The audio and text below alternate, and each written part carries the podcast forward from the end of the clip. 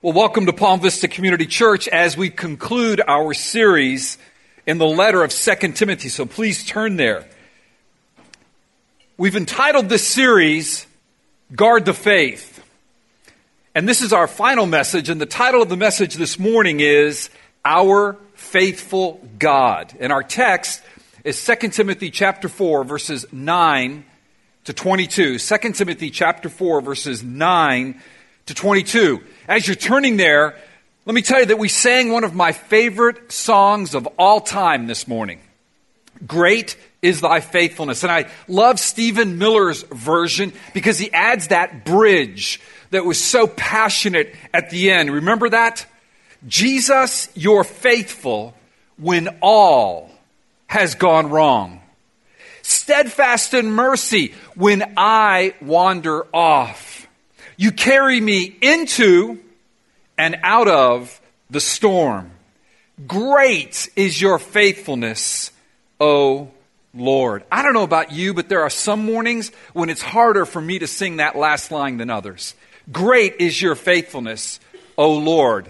Maybe it's one of those mornings when all has gone wrong, or at least all seems to be going wrong, or at least not going the way I would like it to go.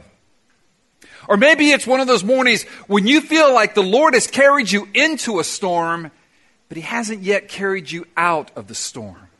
Or it's a morning when your heart is just sort of wandering off. It's easy to do, isn't it? And it's on those mornings where we can be most tempted to think, is He faithful? Is God faithful when all is seemingly going wrong? Is God faithful to carry me into and out of the storm.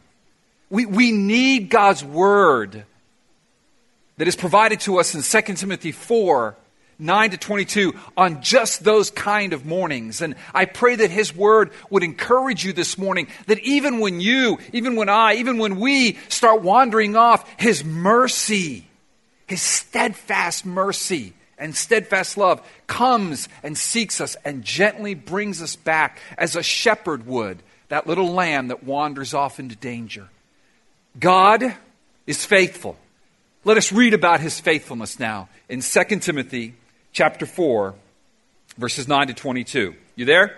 2 Timothy chapter 4 verses 9 to 22. Do your best to come to me soon, for Demas, in love with this present world, has deserted me and gone to Thessalonica. Crescens has gone to Galatia, Titus to Dalmatia. Luke alone is with me. Get Mark and bring him with you, for he is very useful to me for ministry. Tychicus I have sent to Ephesus. When you come, bring the cloak that I left with Carpus at Troas, also the books, and above all the parchments. Alexander the coppersmith did me great harm. The Lord will repay him according to his deeds. Beware of him yourself, for he strongly opposed our message. At my first defense, no one came to stand by me, but all deserted me. May it not be charged against them. But the Lord stood by me and strengthened me so that through me the message might be fully proclaimed and all the Gentiles might hear it. So I was rescued from the lion's mouth. The Lord will rescue me from every evil deed and bring me safely into his heavenly kingdom. To him be the glory forever and ever. Amen. Greet Prisca and Aquila and the household of Onesiphorus. Erastus remained at Corinth, and I left Trophimus, who was ill at Miletus. Do your best to come before winter. Eubulus sends greetings to you, as do Pudens and Linus and Claudia and all the brothers. The Lord be with your spirit. Grace be to you. Trust is a fragile thing. Just a few things going wrong can shake it. When things don't go as planned, when all seems to be going wrong, our trust in God's faithfulness and our trust in others can be shaken. A storm can tempt us to doubt God's faithfulness and doubt others. Opposition, betrayal, abandonment can all shake our confidence in God's trustworthiness and his faithfulness. And so when that happens, God comes to us with this word this morning from 2 Timothy chapter 4 verses 9 to 22. And here's what he says to us. Here's the summary statement of this text on the screen. God stands with us and strengthens us to proclaim his word together. God stands with us and strengthens us to proclaim his word together. Point one God stands with us. When others abandon us, God stands with us. The context for Paul declaring God's faithfulness is one of abandonment, betrayal. He's been left alone. But in that context, God speaks, or excuse me, Paul speaks of God's faithfulness.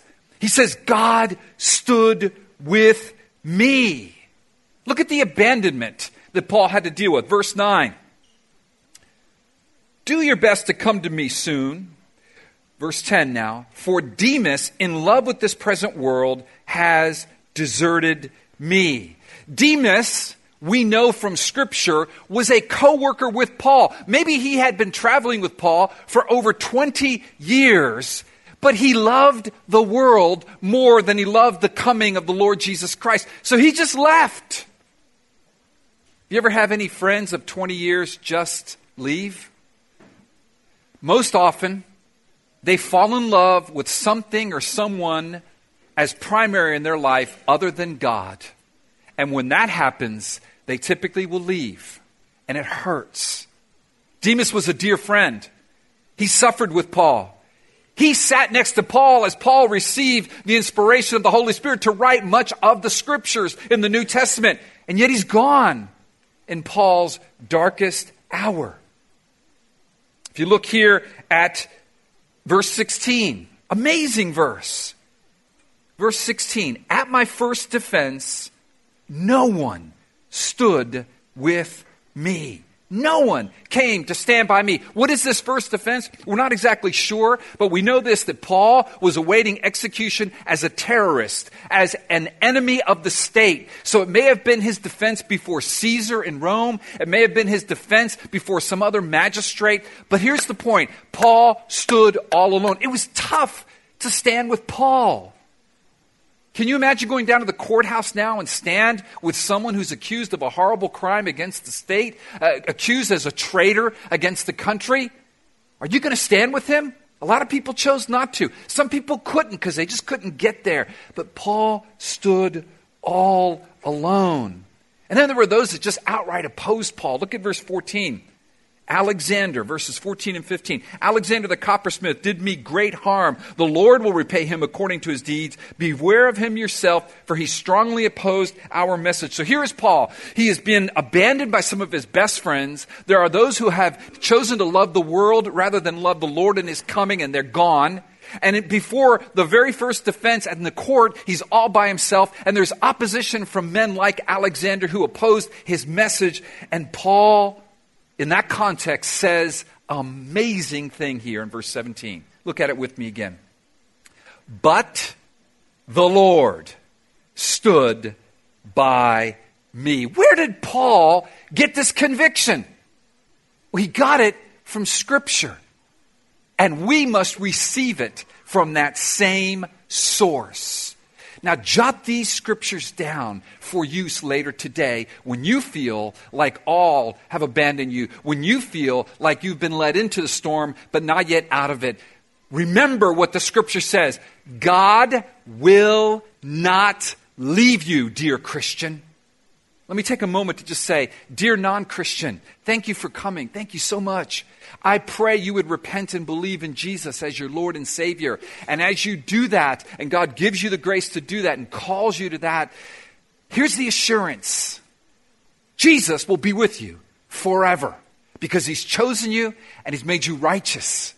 You will go through difficult times, but you won't go through them alone. And if you're feeling particularly alone and you are not a believer, oh friend, God by His grace, is here in Christ through His Spirit. But, dear believer, here is the truth that the Word teaches us Deuteronomy 31 6. This is what Paul was thinking of when he wrote verse 17.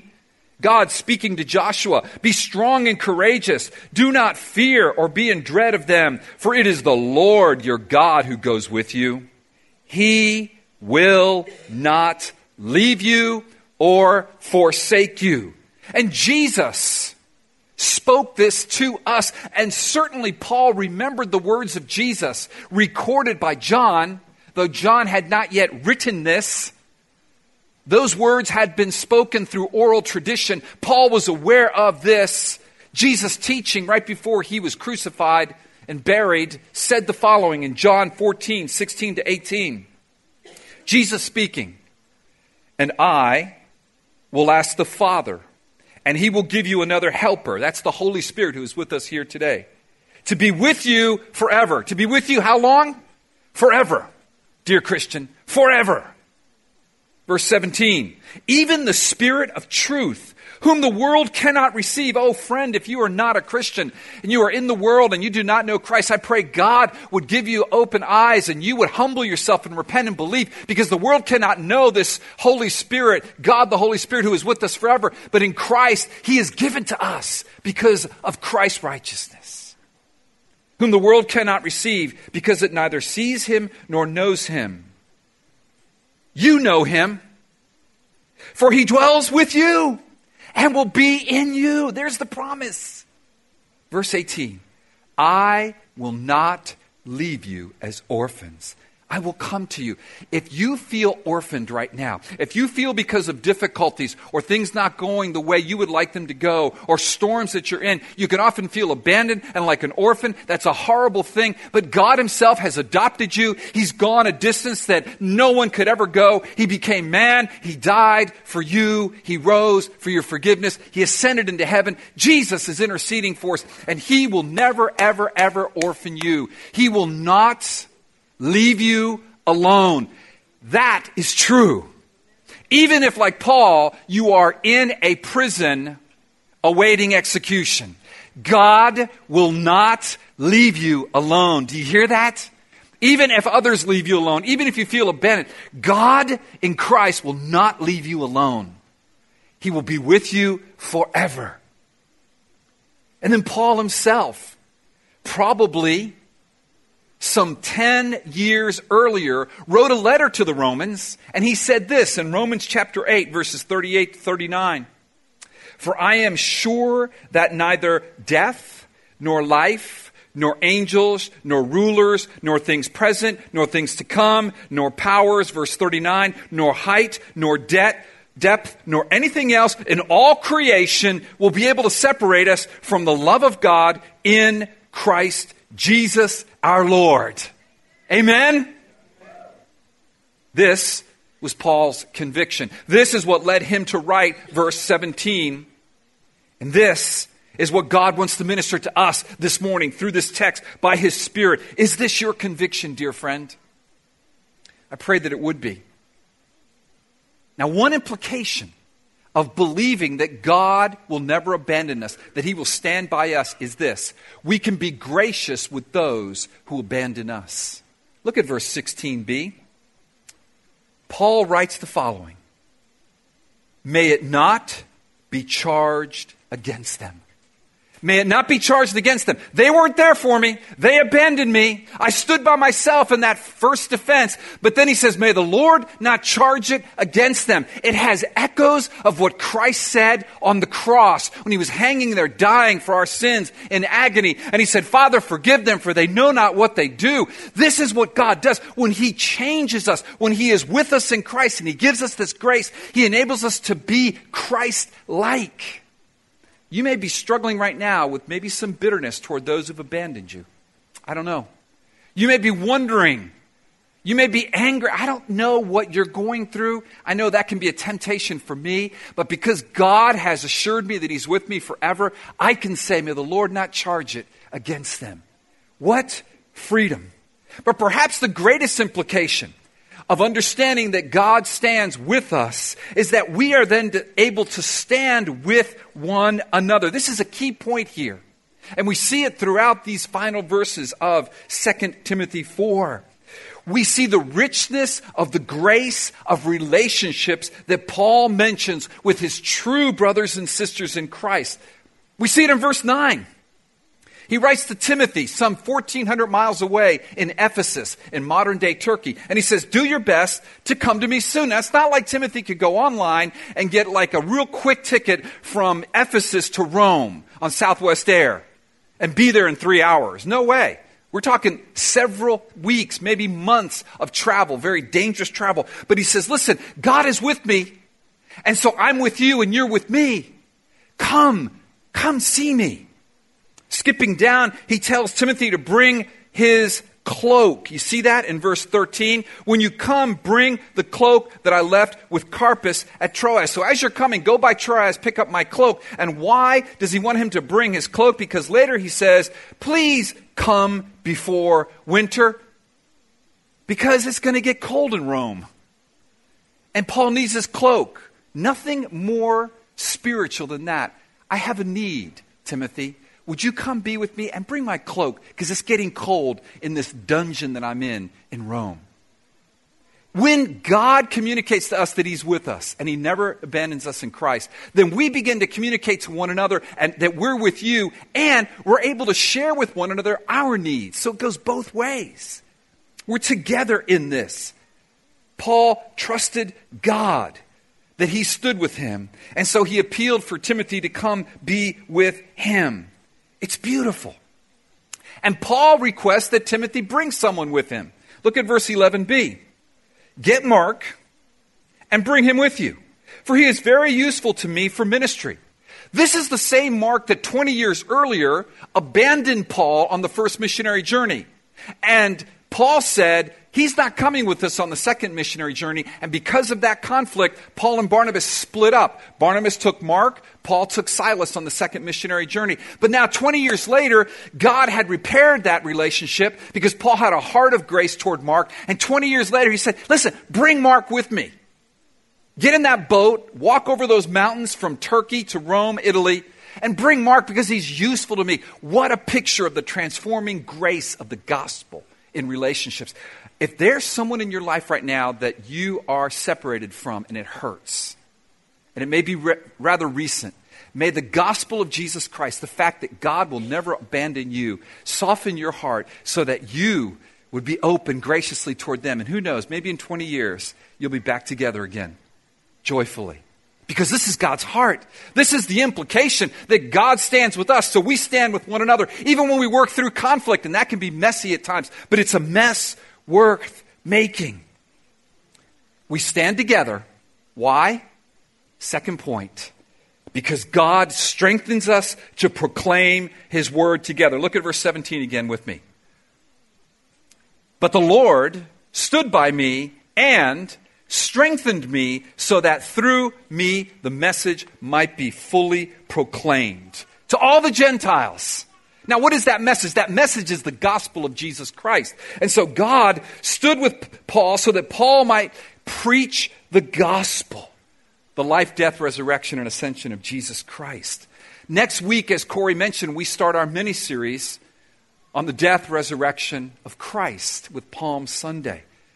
And on Good Friday, the 14th, we're going to have that service where we'll preach about the crucifixion. Listen, I pray that God strengthen you this week in the midst of all that you're doing. And next week, that you would send emails, that you would make phone calls, that you would send texts, you would send WhatsApps, you would send carrier pigeons, whatever you want to use. If you're old school, whatever.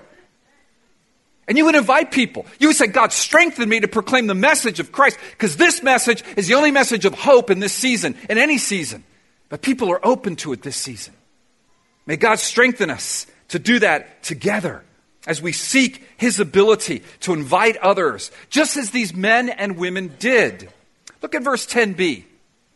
In contrast to Demas loving the world and abandoning Paul to go to Thessalonica, we have a series of individuals who actually were sent out from Paul. They didn't abandon Paul. They were sent out by Paul to proclaim the message of Jesus Christ. And on the screen is a map. And I'd like to let you know where these individuals went. So Paul is on the far left hand corner. You see Italy there, the boot. He's in Rome. Just to the right of Italy, you have modern day Greece. And just to the right of modern day Greece, you have Turkey kind of sticking out there. And so these, these areas are where these men went to, sent out by Paul, strengthened by the Holy Spirit to proclaim the gospel. Look at old Crescens. Great name, Crescens. If you're going to have a son, consider that name. Verse 10b Crescens has gone to Galatia, which is in modern day Turkey on the far right. You see Galatia there. To proclaim the gospel of Jesus Christ. How about Titus? Titus went to Dalmatia. Dalmatia is right across the Aegean Sea from Italy, just to the right of the boot, the, the Greek peninsula. Dalmatia is right there. He went there to proclaim the gospel of Jesus Christ. An old Tychicus. Great name, Tychicus. If you don't go with Crescens, go with Tychicus. Paul sent Tychicus over to if Ephesus, which is in modern day Turkey, where it says Asia there, just below that word Asia, to replace Timothy so that Timothy can then come to Rome and bring Paul's cloak and bring Paul's books and bring his parchments. They're being sent out to proclaim the gospel of Jesus Christ. Erastus. Erastus remained in Corinth. So apparently, Erastus has been ministering in Corinth, which is at the bottom of the Greek peninsula, where it says Athens there. Uh, there's Corinth. And then Trophimus. It's interesting when he says about Trophimus. Trophimus, Paul left ill in Miletus.